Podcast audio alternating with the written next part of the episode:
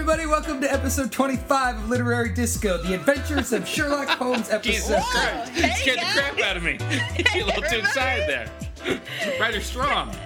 Coming hard. In today's episode, in two parts, we will do a bookshelf roulette where we take numbers from our audience, randomly selecting a book from our bookshelf to discuss, and then we will delve into Sir Arthur Conan Doyle's The Adventures of Sherlock Holmes. This is the collection of Sherlock Holmes short stories. Each one wildly different than the other. I'm actor and filmmaker Rider Strong. Joining me are essayist and radio personality Julia Pistell and novelist and critic Tod Goldberg. Welcome, guys. What's up? Hi. All right, so Julia, have you been uh, investigating our number situation for? I have. We have numbers, you guys. Okay. Okay. And let, let's again re- remind uh, both Rider and myself and the listeners what these numbers mean.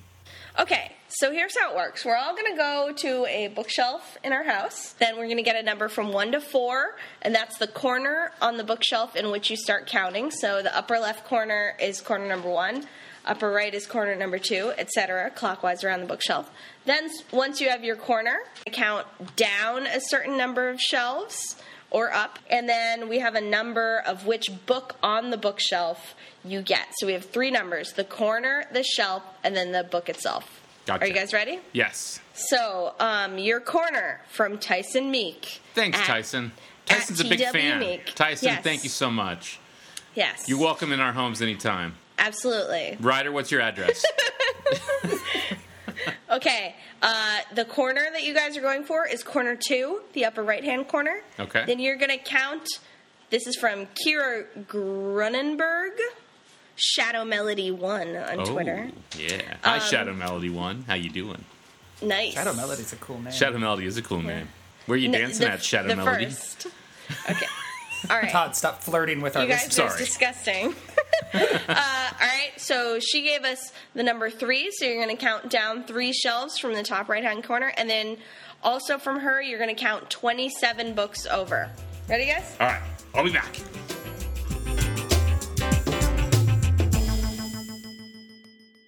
Sorry, I was slow. I did a refrigerator revisit and got a seltzer.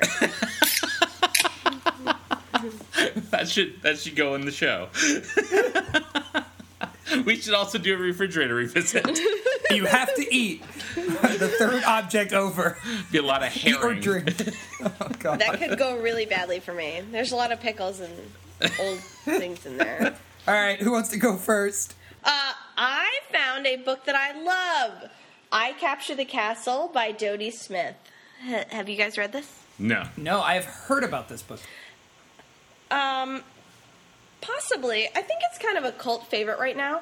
Um, so Dodie Smith is actually most uh, popular for writing uh, the classic novel 101 Dalmatians. Did you guys know that was a book? Oh. That's a book. I didn't know Yeah. that was a book.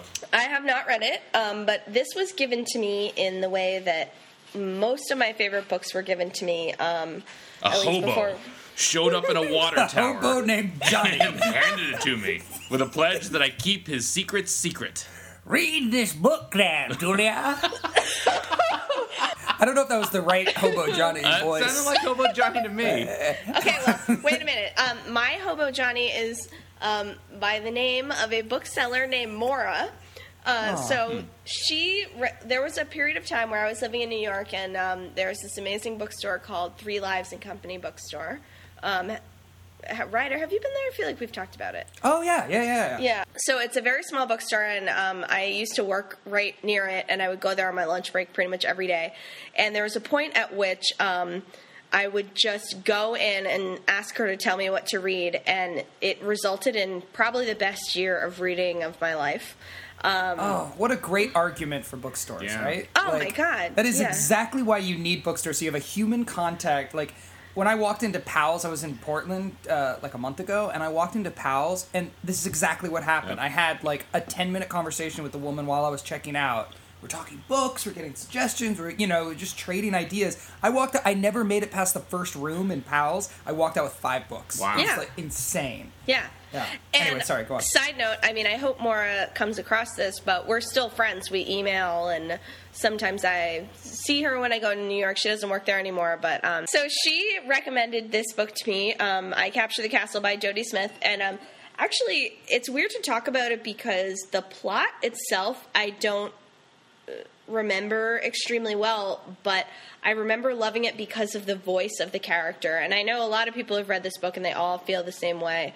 Um, they actually also talked about it on the Slate Culture Gabfest uh, for the same reason. So, like, here's the um, here's the first paragraph. I write this sitting in the kitchen sink. That is, my feet are in it. The rest of me is on the draining board, which I have padded with our dog's blanket and the tea cozy. I can't say that I am really comfortable, and there's a depressing smell of carbolic soap. But this is the only part of the kitchen where there's any daylight left, and I've found that sitting in a place where you have never sat before can be inspiring. I wrote my very best poem while sitting in the hen house, though even that isn't a very good poem. I have decided my poetry is so bad that I mustn't write any more of it. So it's just this like it's this this teenage girl's voice that moves along at a clip, and it's just um, it's almost a Grey Gardens type situation of this old. You know, English manor house, and uh, this young girl finding love, and it's it's a really classic little novel. But um, the character is so charming, and the book is so good. And I've never met anyone who has read it who does not love this book. So read it. I Capture the Castle by Dodie Smith. Wow, that's that's a ringing endorsement. And and let's uh, a quick shout out to Moira again. Where does she work now, so people can go and bother her? She's in architecture school. Oh, so people could go up to her and ask to have a building recommended to them now. Their demands can become much larger. Yes. Moira is the one who recommended to me Stoner Wow. by John Williams, and um, Oh, life changing. yeah. Why isn't bunch of other Moira on this show with us? She sounds like the, she should be the fourth disco dancer. She totally should. We should have her as a guest sometime. Let's do it. All right, it's a deal. Okay, who's next? I'll go. Uh, I ended up landing on one of the greatest books ever written, The Sound and the Fury Oh, by William Yay! Faulkner. that is a great book. Yeah. Yes.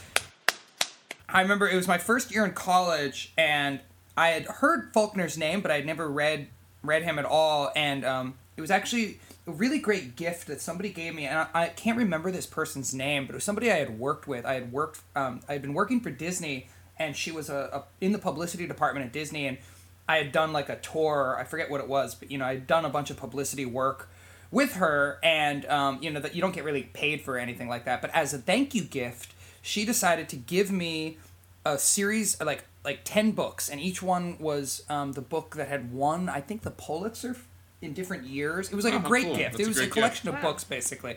And they were all books i hadn't read and the sound and the fury was one of them. I remember sitting down to read this and i was in english classes in college uh, and i thought i was like a really savvy reader. And this is one of those books that you open up and you go i have no idea how to read this and like am i the dumbest person in the world? But i couldn't stop. I was so in love with it and obsessed with it immediately. Um, so if anybody hasn't read this this book or know what it's about it's it's about a family in the south in uh, the 1920s well it kind of jumps around in time which is one of the reasons why it's really confusing but it opens up being told by a uh, mentally disabled character this guy named um, benji and he's our narrator in the whole first like 100 pages Yeah. or so and, and Faulkner, he has no sense of past or present. Right, This he is has one no of my sense of favorite books time. too. So the Benji section, there's there's four sections to the book. The first is narrated by Benji. The second section is Quentin. Anybody? Quentin. Yeah. Third section is Jason. Fourth section, no, is it Jason? Fourth Yes. section. No, it's yeah, Freddy and then the Krueger. fourth section. Freddy is Krueger third- narrates the third section. Third, se- fourth section is in third person, but it's following um, the uh, Dilsey. the, Right. um, Oh, right, the woman girl. who- the maid. Right. So it's a it's a very it's complicated book. It's you know considered one of the breakthrough modern books, um, and it's really good. It's really emotional, um, and if you can get through the first hundred pages without like you know burning the book because you're so frustrated, uh, it all kind of comes together in a beautiful way. Um, yeah, so Benji is narrating like I think there's eight different timelines in the opening section, and it jumps in between them. And the only way you know that you've shifted timelines is that it moves from italics to non-italics, so you know that it's shifted in time. But it's he, so he has like eight, six or eight distinct uh, days that he's talking about and covering, and you start gathering what has happened in this family. It's falling apart. They had this like really crazy, overbearing father, and and then eventually um, there was a, a young woman uh, who's Benji's sister who got pregnant, ran away. There's probably incest involved, or the insinuation of incest to cover up a out of wedlock uh, pregnancy. There are characters who are named the same name that they don't explain, so you have to like sit there until Yeah. you know slamming your head against the wall before you realize that there's two caddies and that they're two different people, No, and one of there's them's male and one of them's female. There's two Quentins. Uh, the- okay, the- yeah, but Quentins the is caddy, the caddy thing. Um, this is also all within the first section. Um, this is what made me want to kill myself. Is that the idea of the first section is that Benji is at a golf game and people keep saying the word caddy so that triggers Right. memories of his sister caddy um, but it's very unclear that that's what's happening Well, you know what? There, there's a really helpful way Yeah. to read the sound and the fury. Um, and I, as Rider was talking, I, I thought that I had talked about this somewhere, and I had eight years ago on my blog, um, which I haven't updated in about three years. Um, Oprah had selected Sound and the Fury, and she put out a very helpful guide on how to read it. And I'd like to share with you guys a couple of her suggestions. Do you mind, Rider, if I if I horn in for a moment? No. So here's uh, the first idea that Oprah has. Like the Quentin Tarantino movie Pulp Fiction, the sections in The Sound and the Fury, told from different perspectives and at different points in time, build on each other like scenes from the movie. So if you're wrestling with one section, fast forward to another. Just make sure you make it all the way through the novel at least once. So that's number one. Her next idea. No. this is it. It only gets better. Her next idea, like TV shows and movies, Stop! swear to God. Oh my god, I'm going to scream. Like like TV shows That's and movies, book! Faulkner's characters have flashbacks and speak in quote voiceovers as they share their inner thoughts as things happen around them. oh, Hold on, God. there's more. Faulkner's punctuation and stream of consciousness style can be confusing, but remember, at heart, Faulkner thought of himself as a failed poet. Instead of focusing on how the words are written on the page, focus on how they make you feel. Read a passage out loud. Check to see what date it is at the beginning of the section you're reading. The novel spans two decades, and multiple characters share, share the same names. That's uh, that's how Oprah got her readers uh, through The Sound and the Fury. Wow.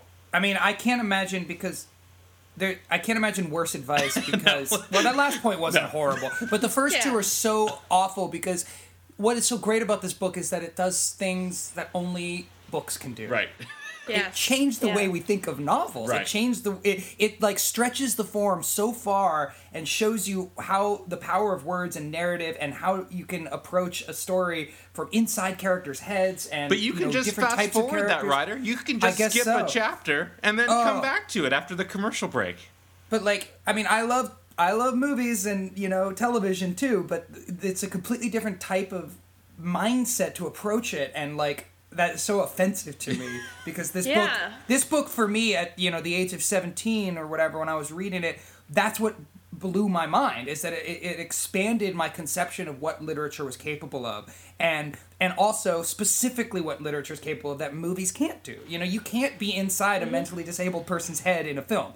And if you tried to do that it would be horrible. But you know there's mm-hmm. things that movies do that books can't do as well. You know, you look at a Terrence Malick film and it's like there's that would be really hard to express in a novel, but you know, whatever. She The might as well is, have just they're said, so different. you know, The Sound of the Fury, like a banana split, has several different toppings that you can experience at your leisure. You know, for fuck's sake, It's woman. sad because I yeah, I mean I I'm all for making books, you know, accessible and all that stuff, but the book is so much about the how we think about time and how every person this is what Faulkner excels at and Virginia Woolf too.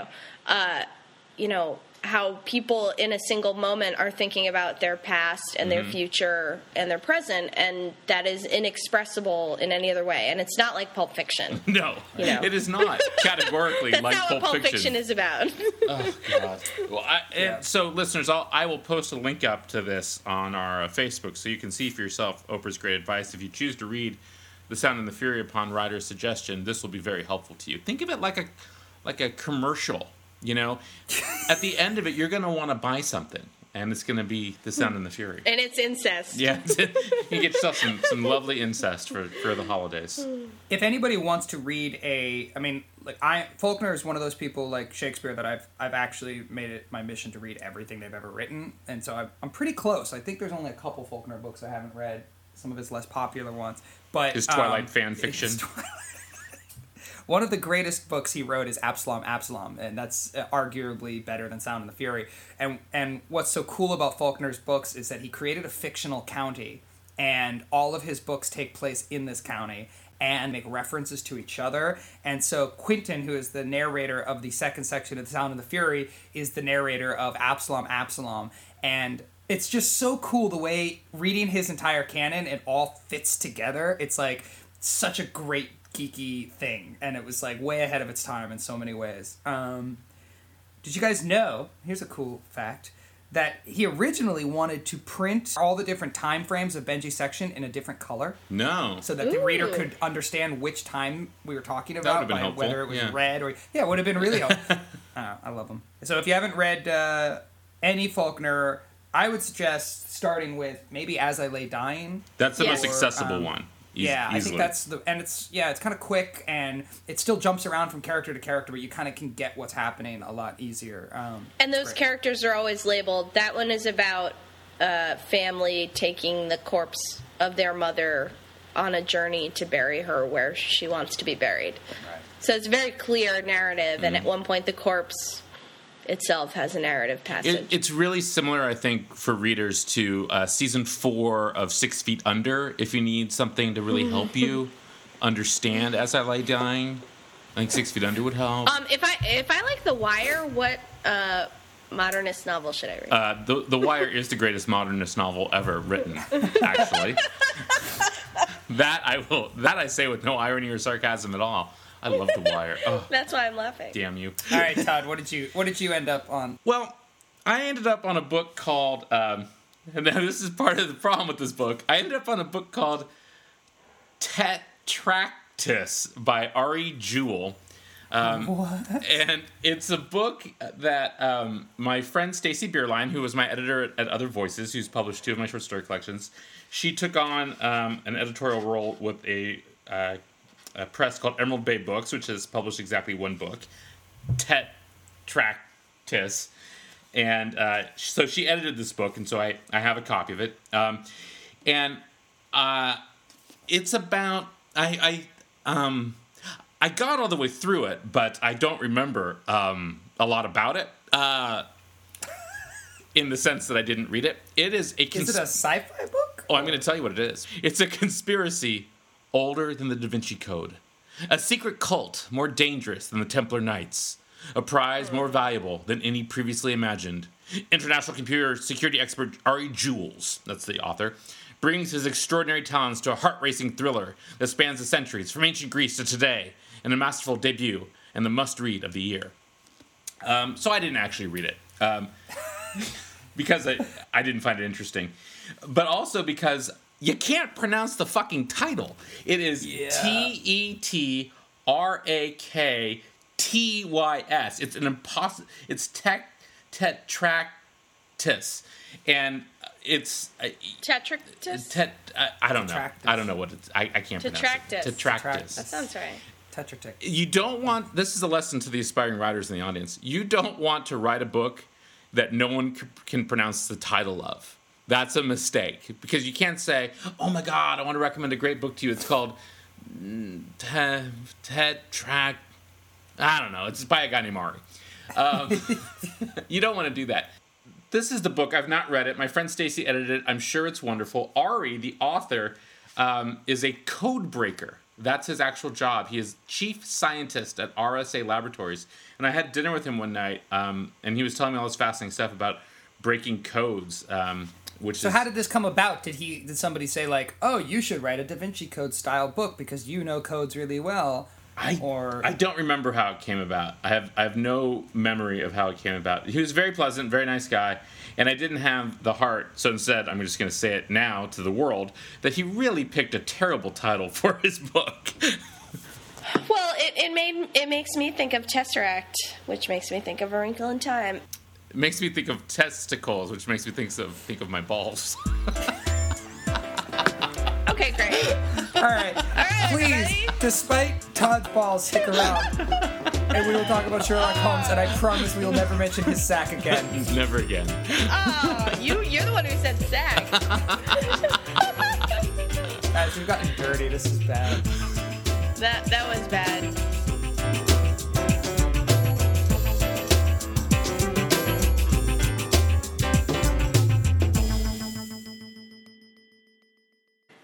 Everybody, welcome back to Literary Disco. Julia here. I'm here with Tod and Rider. Hi guys.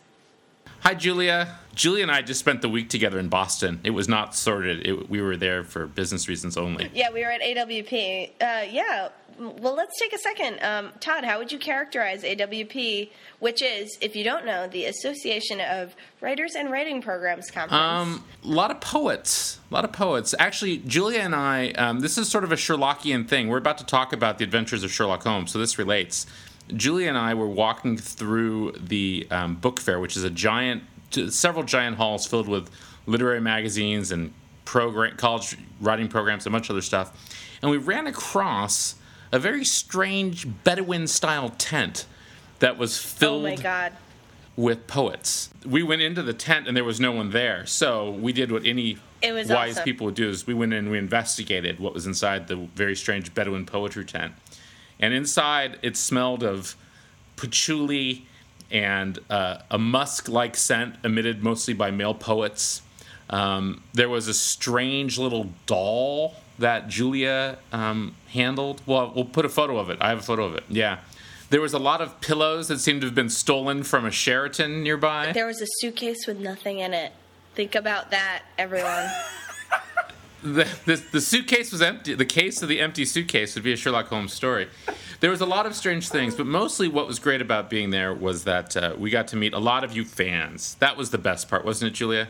Yes, I loved you guys. Julia's got a big fan base of people that just want to hear her laugh, which was strange because a lot of them wanted to hear her laugh and then they started unbuttoning their clothes. So that was a twist I wasn't expecting. That didn't happen even one time. Well. And we met a lot of writers who we featured on the show. We met Camille Dungy, Justin Torres, and Cheryl Strayed. Did we meet anyone else? Oh, Stephen Dow. Oh, of course, Stephen Dow, who's been on the show. Yeah, he was there too. Um, it was a good time. It was a good time, but not as much fun, I think, as solving crimes in the 1800s while strung out on cocaine, which is what Great transition. Yes. Perfect. which is what Sherlock Holmes does throughout the adventures of Sherlock Holmes. Now, why are we reading this? How, how did this come about? Oh no, it was during a discussion of one of our books. I said I had never read any Sherlock Holmes, and somebody went episode. That that sounds like me. That that weird little voice you just did. yeah, Episode. yes. episode. Franks and beans. So we wanted to read. We've we've read a bunch of things that you all have read as children or as teenagers, um, but we wanted to take on a classic of some kind that a lot of you either had read or had an idea of what it was um, as adult literature. So, um, dear listeners, we don't know if you guys have read Sherlock Holmes, but you certainly must know of Sherlock Holmes, the character, the figure um, who has endured to this day as a an information hero, um, which is an idea that we'll get back to. Um, so, Tod, you hadn't read any Sherlock Holmes before either, had you? Um, I I don't think so. Um, because reading these um, short stories of his that are in the Adventures of Sherlock Holmes, I can't see how, having read them, I would have sought out more. Ooh, Not a fan. wow. Well, Burn, no, that's okay. not entirely true. I mean, I, I think they're they're so formulaic. Each and every story that he tells is the same formula, which Yeah. is annoying. It's really annoying. Um, but there's actually some really excellent writing in it. But there's there's so many great, strange things in these stories. Um, we mentioned the the cocaine bit um, a moment ago. I'd like And to for read some to reason, you. cocaine makes him drowsy. Yeah. So It's like constantly referring to his cocaine naps. at the beginning of the book, there's a um, a story called "A Scandal in Bohemia," and uh, all of the stories are narrated. uh, For those of you who have not read it, um, by Watson, not Sherlock Holmes. So Watson is the is the narrator of all the stories, And Watson says, My own complete happiness and the home centered interests which rise up around the man who first finds himself master of his own establishment were sufficient to absorb all of my attention, while Holmes, who loathed every form of society with his whole bohemian soul, remained in our lodgings in Baker Street, buried among his old books, and alternating from week to week between cocaine and ambition, the drowsiness of the drug, and the fierce energy of his own keen nature. As Rider and I discussed recently, we I've never done cocaine, and neither has Rider. Um, but when we've been around people who have done cocaine, they didn't seem all that drowsy. No. No. They're not, they're not taking many naps. Well, No. I mean, there's structurally something kind of incredible in there, which is that uh, his ambition is so much more hyper and overpowering than whatever drug he does is. So, Well, he has sort of a. He does seem like someone who's on cocaine, though. I was gonna say, because yeah, people that are coked out, they have like huge egos, Right, and they're They taking think shit they apart all the time. everything out, they're taking shit apart. but what I couldn't, you know, what I got really sick of, and maybe this is a result of the cocaine that Sherlock Holmes doing. Why is he always talking about people's clothing? Like every time somebody walks in, he's like. Let me show you how smart I am. And then the first thing he does is, you have a tear on your left knee. That means you've been sucking dick in the alley. And they're like, how did you know? It's like always comes down to clothing. It's like, oh, your sleeve is frayed on the right side. You must have been typing. And I just don't understand. I figured that out after the second story. Yeah. It's like, well, check out their clothing, Watson. And Watson still couldn't do it. It was like every time somebody walked in and they'd be like, Sherlock Holmes, can you help me? And you'd be like, I could help you, but. You know, you've obviously just helped yourself to some porridge. You're like, what are you talking about? How did he know? He's like, did you not see the stain on it? It's shut up. You've recently Clothing. returned from the Orient. well, Orient. wait a minute, wait. I think that. Well, to show my hand here, I love Sherlock Holmes. I love this period of literature. I took a class in it in college that was my favorite class that I took of Oh, everything ever. It was a Um, class so- just on this period or on Sherlock Holmes? The or- class was uh, called the Wild 90s, but it was Oscar Wilde and the 1890s. Oh, that's and a it pun. was about um, it was about um, what is called fin de siècle, so in French, end of the century European literature. And there's a lot of themes and ideas that really came about at this time that were they really lead to a lot of things that we are still into today, which is part of the reason that you know Oscar Wilde is still so popular as an idea, Sherlock Holmes is still so popular as an idea. Um, Jekyll and Hyde is of the exact same time period of this. So all of these books have like a certain sense of how they're written and how their Yeah. characters like move through the world. So, for example, um, one thing, well, oh gosh, I have so much to say. So read, reading these as short stories, I feel like is um, I've I've never read them back to back like this before. I've read the novels one at a time, and I've read a story here and there.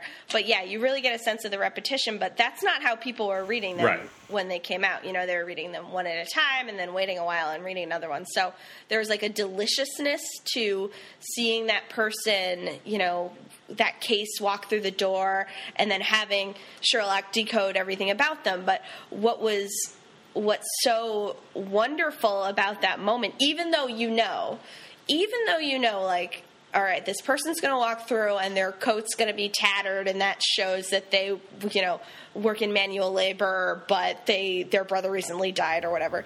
You it's still surprising what he is discovering. The all of the action takes place in Sherlock's own head. You know what I mean? He's an information hero. Yeah, so well, that's what I kept being weirded out by. It's like I thought they would go on like Right. adventures. I thought it was going to be more like the Hardy Boys in the sense No. that they'd like investigate something and then you know search around with this magnifying glass and find clues. But they like it's more about the power of the mind and mm-hmm. about Exactly. the power of repose in a way. Like this idea that like if I just sit back and do enough cocaine and smoke my pipe, I'll figure out this whole thing, and I never have to leave this chair. Which is such a Exactly. It must have been such an, a revolutionary idea, and I, I I see what you're saying and why it goes along with the time period because it's like you're talking about trains and the development of you know the idea that you could move to another continent you know on a boat so quickly and But but here here's my thing though is that I feel like it's an inert form of storytelling because everything that happens is exposition. So all the the, the dialogue that of, of whoever comes in with a problem, you know, tells their entire life story to Sherlock Holmes, and including quotes from other people um, in their life story, and it's just, I mean, it's it's a really passive form of storytelling. Oh, and, which, totally. Which I found, you know, that is what grated on me. The first story, okay, I liked it. Second story, oh, that's not bad. The third story is like, uh, would you just go leave this apartment and find this information out on, on your own? But the way Arthur Conan Doyle writes, also, it's it's sort of a passive way of, of narrating anyway because he has a third person narrating the story of someone else's life, which is Watson narrating Holmes's life, which is in and of itself distancing from the action. So I, I kept wondering, God, you know, what a weird choice to make. You know, why not put it in Holmes' perspective? But of course, you don't want to be in Holmes's head. Once you're in Holmes's head, the mystery is gone. You know, you you, Right. you don't want to know that guy. You just want to see him do stuff. But Right, because yeah, wh- so well, there's so many things I like about Watson too, and this is actually something that the BBC show depicts really well that I described in another episode. So Watson is a doctor and he's been to war, Mm-hmm. so he's an Yeah, they've had those references to that in, this, in Yeah. these stories, Mm-hmm. and I was like, "What?" He talks about Afghanistan Yeah. at one point, and then he's Yes. also he has this one section where like a paragraph where he goes and he's like, "I had to spend all day with one of my patients, you know, by his side as he was suffering in bed." I was like, "Oh God!" Like Watson has a whole life that we know nothing about. And- exactly yeah. but but the idea is that like watson as as smart and capable as he clearly is like he's still bored in his own life and he goes to his crazy cokehead friend i mean one of my favorite openings to the stories is um he goes he's asked to go like grab somebody out of an opium den Yes. And he uh, so he's like his one of his patients asks him to go find her husband who's an opium addict and he goes into this opium den and in the opium den is sherlock holmes hanging out just chilling. so great. and then that really it takes a very indirect move into sherlock holmes being like oh yeah i'm here uh, in this opium den um, oh investigating a crime You know what though? they, you know what's uh, funny is, and. Rider mentioned this a second ago about the Hardy Boys. Did either of you think of the Hardy Boys when you got to the Red-Headed League? The, the- Yes, of course. Evil redhead. evil redheads. I yeah, that story is so weird. Like it's a, it's the, the story Redheaded League is about a guy who is convinced that he can help run a redheaded league of people that are redheaded and that that he's going to to copy out the Encyclopedia Britannica 4 hours a day. And of course, he's an idiot Yeah, he's let's not a fast real. learner. big surprise, it's a con and they're just trying to get him out of his house so they can dig a tunnel to the bank under his house or whatever. And there's a scene where there are where every redhead in all of Europe apparently has gathered outside of this office building because there's been an ad placed saying Oh. that would know have been a nightmare for the Hardy Boys. the Hardy Boys would have not known what to do. they, they would have solved all of their crimes in one fell swoop. Well, so going back to um, to, to Julia's point, I, I, I there was this really interesting passage that ended uh, one of the stories. The oh, it was the Redheaded League, where they they solved the crime, and you know Watson says you reasoned it out beautifully, and Sherlock Holmes' response is it saved me from ennui. He answered, yawning. Alas, I already feel it closing in upon me. My life is spent in one long effort to escape from the commonplace of existence. These little problems help me to do so. I was Isn't like, that that is incredible. Yes. Like that is the whole point of these stories, and that is such a weird point. I mean, I it, it's. I, I don't know. Like I, I, I get what you're saying, Tod. You know, we can criticize it as a um, you know as stories and as storytelling. But when I think about them as cultural documents at mm-hmm. the time and the energy of that time, it is so weird that he was a hero and that we're holding him up on a pedestal. Like this is what people wanted to read about. They wanted to read about somebody whose brain was just going crazy and they couldn't contain it and they needed to just fight boredom because otherwise they would just be sitting around in salons sipping tea and you know have nothing to do so he's like willing to solve crimes and do all this stuff he's not a police officer No. he's No. just doing it out of boredom Right. like he's just doing Yeah. it because he's passionate about i don't know it's but it's also kind of negative like you feel sorry for sherlock holmes when you read something like that you're like oh dude you must live a pretty sad life. He life ends that story by quoting a letter Flaubert wrote to George Sand, for God's sake. I mean, Right. it's not like he's dealing from a, a hand of happiness here. Um, no he's a really depressed He's a guy. really depressed guy, a profoundly depressed yeah guy. there's so many uh, oh god there's so many interesting things about this like so another characteristic of this time is that um, so many of these novels and stories are um, they have i mean these stories have women in Mm-hmm. them but it's really about it's a completely homosocial world Yeah, so they're so not that- homosexual No, homosocial, it's not definitely. sexual at all No. No. so but it's just watson and sherlock saying like okay there's these women in our lives but like this is our like bro bonding is hanging out figuring out you know what ships come into what ports it is hardy boys esque actually now that uh, we've, Mm-hmm. We've brought the that action. up You, know, Right. you remove the It's- you remove Yeah. the, the flights of you know climbing this ladder and jumping into this hole it or is whatever. it is It's very- mostly action free. I mean, there's there's one story, Yeah. in fact, the adventure of the speckled band, which is actually an, a fairly interesting story uh, because it involves a snake. Um, but there's Holmes and Watson are walking through a property that um, where uh, the man who owns the property keeps a, a pet cheetah and a pet uh, orangutan or chimp, and they they encounter them on the grounds, but they just sort of yeah, side sidestep the, the danger of that. It's very strange, and they they're they're Yeah. jumping into windows and stuff, but it's all handled in always the same tone. But it's like the, it's like they're a leisure class. Yes. You know, like the Mm-hmm. idea is, and I think there is a lot of classism and sexism in these books. I mean, obviously, it's Oh, just yeah. a product of the time, but especially like the Redheaded League. You're kind of supposed to laugh at the guy who comes to them, and there's this insinuation that he's like lower class, working class guy who's just got duped over by a smarter con man. And then in like another story, there's a woman who essentially married her stepfather because he was impersonating a different guy. and she Oh, was right. blind. Like sure, That's her weird eyes one. were That bad. was It is really such a bizarre story. And the weirdest part about it is that Sherlock Holmes and Watson, the woman comes to them and says, "My husband disappeared," and she tells this whole story. And Holmes very quickly figures out that, well, sh- she was duped by her stepfather who just wanted her inheritance, but uh, he doesn't deal with her. He just dismisses her and says, "Get out of here." And and it's like she's she's not worth solving the crime for. And so instead, he gets the stepfather to the house and traps him and tells him, I solved the whole thing. I figured it all out. And then the end of the story, the guy's like, Are you going to tell her? And they all just dismiss her. It's like, Well, she doesn't really matter. It's like, let her think Well, that her no, husband minute. disappeared.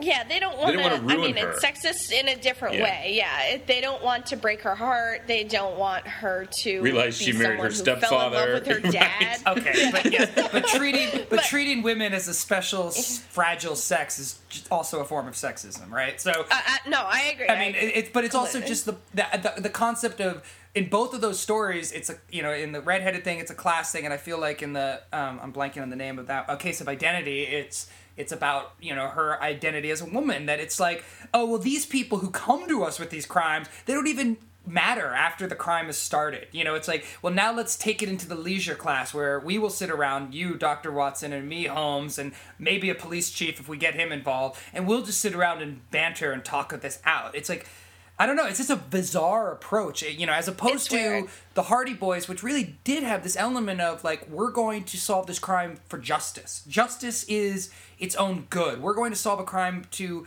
for the better good of people, and like rich people in, in the Hardy Boys were were considered maybe villains, if anything. Whereas in this book, there's more this sense of like, this is a puzzle, this is a logic problem, it's fun to figure out. It's not in the name of justice or right and wrong necessarily. Yeah, but this, I mean, really you, you can't. I don't think you can. You can look at Sherlock Holmes as. Well, I mean, you can look at Sherlock Holmes as a precursor to the Hardy Boys, but I mean, Sherlock Holmes truly set the stage for what would become noir fiction in the early Yeah. 20th century, where this sort of um, just doing it to do it and there's no greater good is you know it, that that's what these dark-hearted noir stories really became in the golden age of the pulps um, Right. which i really i love those stories It- but you can sort of see also the the movement from like being a coke addict to being a drunk you know in from sherlock holmes to the noir Sure. stories in, in the 20s and 30s and the early 40s Why do we do that? Why do we love fragile, ruined detectives? typically, um, you know, these sort of uh, the, these sort of ruined characters come about at a ruined time. So in the twenties, the these sort of hard boiled um, characters start coming out after World War One. So you saw that these people trying to make sense of the world and putting things back together came about then. And then during the Depression, there were these guys like you know when Raymond Chandler was writing his stuff. You know, you or not Raymond Chandler, um, Dashiell Hammett was writing his stuff. Where there's both the side of Dashiell Hammett where it's the glamour and where that people couldn't have, and he still put stuff together. So I'm thinking about like the Thin Man, or there was you know the the characters that were just ultra violent and took out evil corporations that were ruining towns and things like that. Uh, Really? Yeah, I mean, and this is so you see you see these things happening um, as a reflection of the time. So even if you look at say like the Dirty Harry movies, where Right. um, Harry Callahan comes along after or during Vietnam, basically 1972, and He's gonna you- clean up the mess. cleans up the mess. Or Right. Die With Hard. violence. You know, you see the Die Hard movies in the at the at the end of the 80s. Die Hard came out in like 89 or something, and he cleans up the mess. You know, these Eastern Europeans are here to blow shit up. So you see these sort of archetypal uh, noir heroes coming during the time of calamity. And then you see people like Superman coming when we really need a, a hero. So World War II is going on, Superman shows up. You know, you don't want someone who is dark inside. You want someone who's going to save us all. You know, all that stuff. So you see these sort of patterns in history uh, in crime fiction. So I'm, I'm, as you might have gleaned, I'm, I'm sort of a geek on this stuff. so now to now to bring you to my geek level okay so Yes. you're an incredible 20th century geek on this so okay pop quiz guys this these stories were written contemporaneously to what world changing crime any guesses 9/11. um, no this is this is it this is going to crack open this entire period of literature for you. Okay. you jack the ripper Right. So yes. So yes. what what Jack the Ripper changed about the idea of crime is that, and this completely relates to both Sherlock Holmes and Jekyll and Hyde, is that there is a killer on the streets among us at every moment, and we are not seeing him. He is Right. Mm-hmm. outdoors in our society, and if only we could see. If only we could put together these details, we would be able to find him. So and it's also the inscrutable nature of the crime itself, right? Like this, is a, this is a crime that is done for this person's pleasure. Right. It has Right. no, it has no financial gain. Mm-hmm. It has no necessarily logical end. It's just the idea of a criminal, like the idea of a psycho- psychopath, right? That term didn't even pop up until the 1920s. I used to read up a lot on Jack the Ripper. Um, I was into it briefly, but um, You went through your serial killer phase. Sometimes I make Greg dress up like Jack the Ripper, but that's just, I mean, that's when we role play. It's just a thing. Just I That's like our- it. I mean, just in the bedroom. Yeah, I mean, I mean, oh, I'm always wearing. I always have a riding crop, so it's it's it's cool. It's not not violent, sexy. but uh, you know, like uh, so, Jack the hot. Ripper when. You know, So, he so was. It was never discovered who he was, but there were. You know, there was mail coming out. Handwriting was analyzed. You know, so much of these.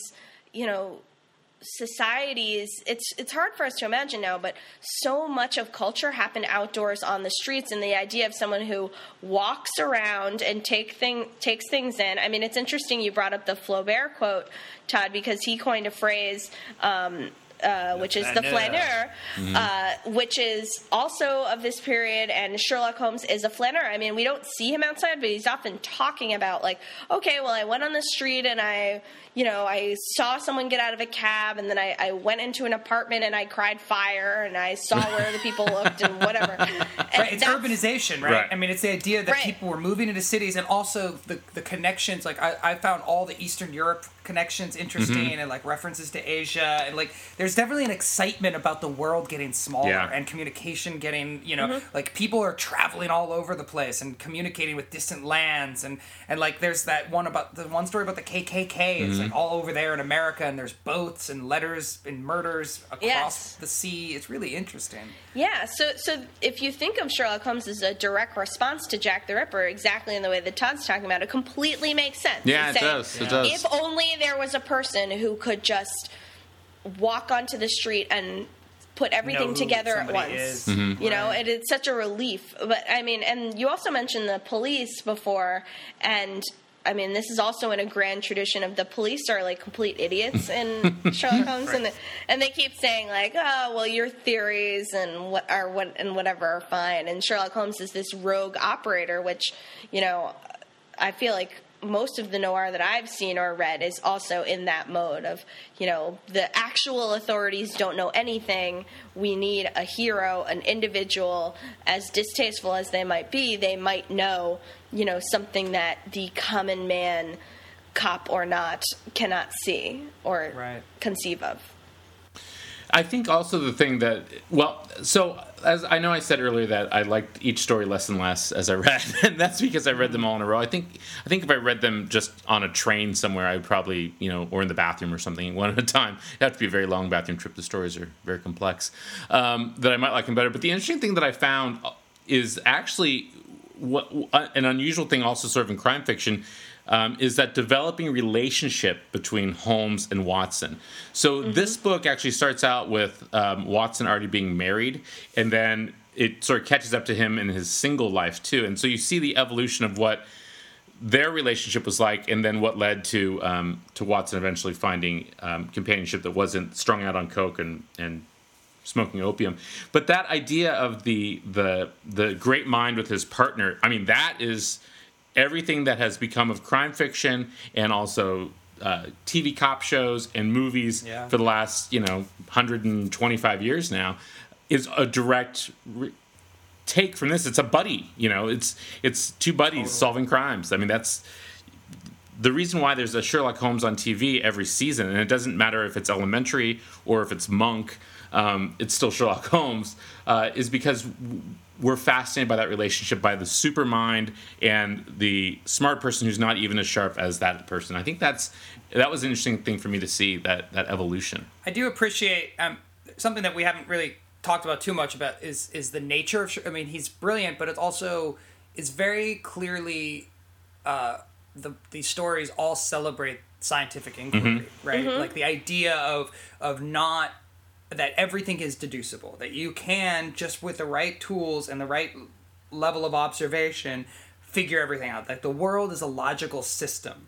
Um, and I, I love that. Like, I think that that's great to support. You know, like, there's no magic. If there's something magical happening or something impossible, Sherlock Holmes is going to be able to figure it out. And I could tell that that's as a lot. I mean, that led to a lot of sort of 20th century excitement about technology and science. And I just think that's great. You know, I mean, as far as I feel like a lot of kids' books, even kids' books that we've liked and talked about, usually involve magic. You know, they usually involve it. Yeah. And Sherlock Holmes, which I kind of put in the same category, I have to say, which maybe isn't right because it's probably not kids' books, but I, I, I guess maybe because they're short stories and they're sort of fun little mysteries, I, I associate them with being younger, reading them. But um, I, I just I appreciate the fact that they they hold up the notion of you know reason and Yes. science. I just think that that's so important. And unfortunately, nowadays we don't really celebrate that. Like, No. You know, at the end of by the end of the 20th century, it was like you know let's debate climate change or whatever. It's like science is just out the door in mainstream conversation or mainstream stories. And mm-hmm. I really reading this, I was oh here was a time when the notion of science was exciting and it's something worth making a story about, and that's cool. Well, he at, at the beginning of a case of identity, which is the story of the woman who accidentally marries her stepfather, um, which you'll see on Lifetime later this year is with Ashley Judd in the main role. Um, it begins like this: Judith Light. And Lou Diamond Phillips in his most challenging role yet. Uh, it begins, My dear fellow, said Sherlock Holmes as we sat on either side of the fire in his lodging at Baker Street. Life is infinitely stranger than anything which the mind of man could invent. We would not dare to conceive the things which are really mere commonplaces of existence. If we could fly out of that window hand in hand, hover over this great city, gently remove the roofs, and peep in at the queer things which are going on, the strange coincidences, the plannings, the cross purposes, the wonderful chains of events working through generation and leading to the most out, uh, outre, outre, Outre. outre results, it would make all fiction with its conventionalities and foreseen conclusions most stale and unprofitable. I mean, that's awesome. cool is that is that? That's awesome. incredible. So awesome. Uh, so here are some things that are not from the actual stories. Elementary, my dear Watson is never printed. He never wears a deer stalker cap, and he, I think, never uses a magnifying glass. That all came from when it began to be put on as a radio play. I.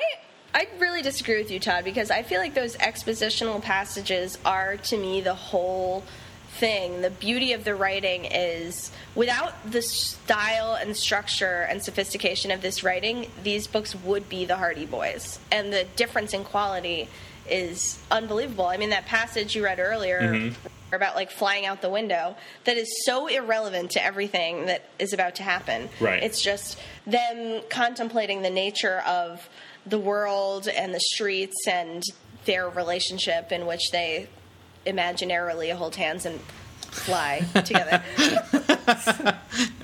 his knowledge of all things. um, while I enjoyed that, it also began to grate on me too. I, I don't, maybe I'm just easily annoyed because I, I don't like to think that people solve crimes um, by their by the writer having the coincidence of someone knowing something before it happens. So that's a little bothersome to me. But I, I get that it's the conceit, and I, I get that's what makes him charming is that he knows everything and knows of all the families and has files on everything. This term that you were using, Julia, information hero, is that like a what? What is that? I've never heard that before. Is that a common thing? Um, that is, I'm not sure. It's definitely something that I picked up from my class that I was talking about, so I don't want to speak out of turn as to where exactly it comes from or what its origin is, but it is exactly what you're saying. You know, there's an encyclopedic knowledge and almost a photographic memory in a way, or that his powers of observation are insane. If you think about it, we do have a Sherlock Holmes now, and it is Google. You know what I mean? We don't Right. have a need for someone to to behave in this way because we have computers and we don't we can search anything we can research anything we can find anything fast. And that's you know that's a completely new idea really. And Sherlock Holmes is essentially a search engine. You know he has no Right. feelings really he, or he Wow. doesn't care to.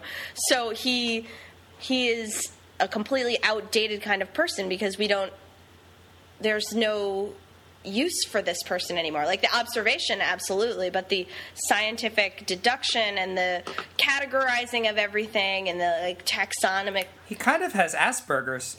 Yes, exactly. So in the BBC show, like one thing that was controversial about when it first came out, but made it very popular um, amongst real Sherlockians, is that he does love technology. He loves texting. He's always looking things up because you know, that is exactly what Sherlock Holmes would do now. He is the equivalent of the person in the movie, you know, Googling off to the side, like, oh my God, I found out this. You know what he, character he is closest to, actually, I would say, is um, the girl with the dragon tattoo, even though she's much more traumatized. Right. It's because she's. Right, so she has like this cold emotion, emotionless front that she puts up. Yeah. Yeah, Right. I can Oh, see, I that. that. makes a lot of sense. I love this idea that he is a search engine. That is that is such a great thought on your part, Julia. That is a remarkable uh, insight. Thank you. You're welcome. You should you should write a critical paper and, and deliver it somewhere. Well, let me just say, if I can, one other thing about the sort of mystery element of it, since that is something of my specialty, um, which is that he does the mysteries backwards from how contemporary mysteries are, which is that Yeah. um, in contemporary mysteries, so if a story goes A to Z, a contemporary mystery starts at Z, and that Z is the dead body or the missing girl or the missing money or whatever it is. And then A through Y is always trying to catch back up to that missing thing.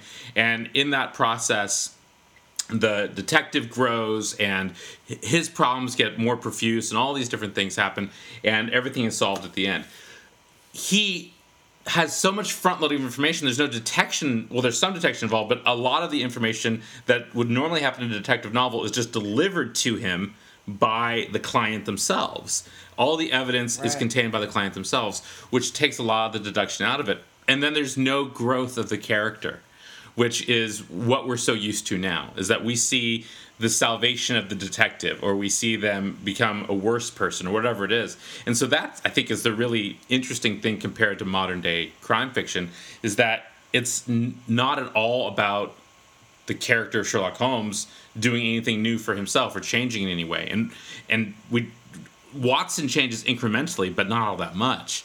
Um, and I found that sort of fascinating to see that this is where we came from Sherlock Holmes and Edgar Allan Poe to the modern day detective story, which is you know all about solving the crime and also solving the character of the person who solves the crime, which I think is uh, an interesting evolution. and I can't believe I hadn't read Sherlock Holmes. Um, if if you guys or a listener would like to experience it in a somewhat more action based way and also something I feel like everyone would just be slightly more comfortable with, The Hound of the Baskervilles is the way to go. Oh my god, creepy. Wow.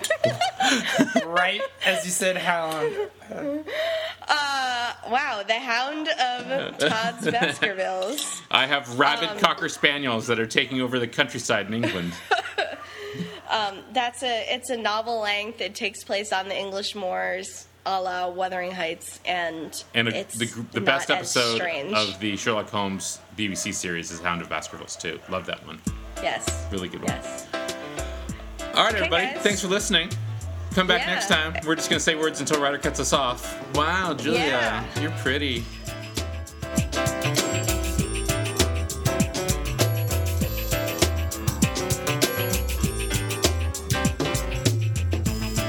And that's it for this week's episode of Literary Disco. Join us in two weeks when we discuss Ron Currie Jr.'s novel, Flimsy Little Plastic Miracles. Like us on Facebook, facebook.com slash literary disco, and follow us on Twitter at literary disco. Thanks for listening.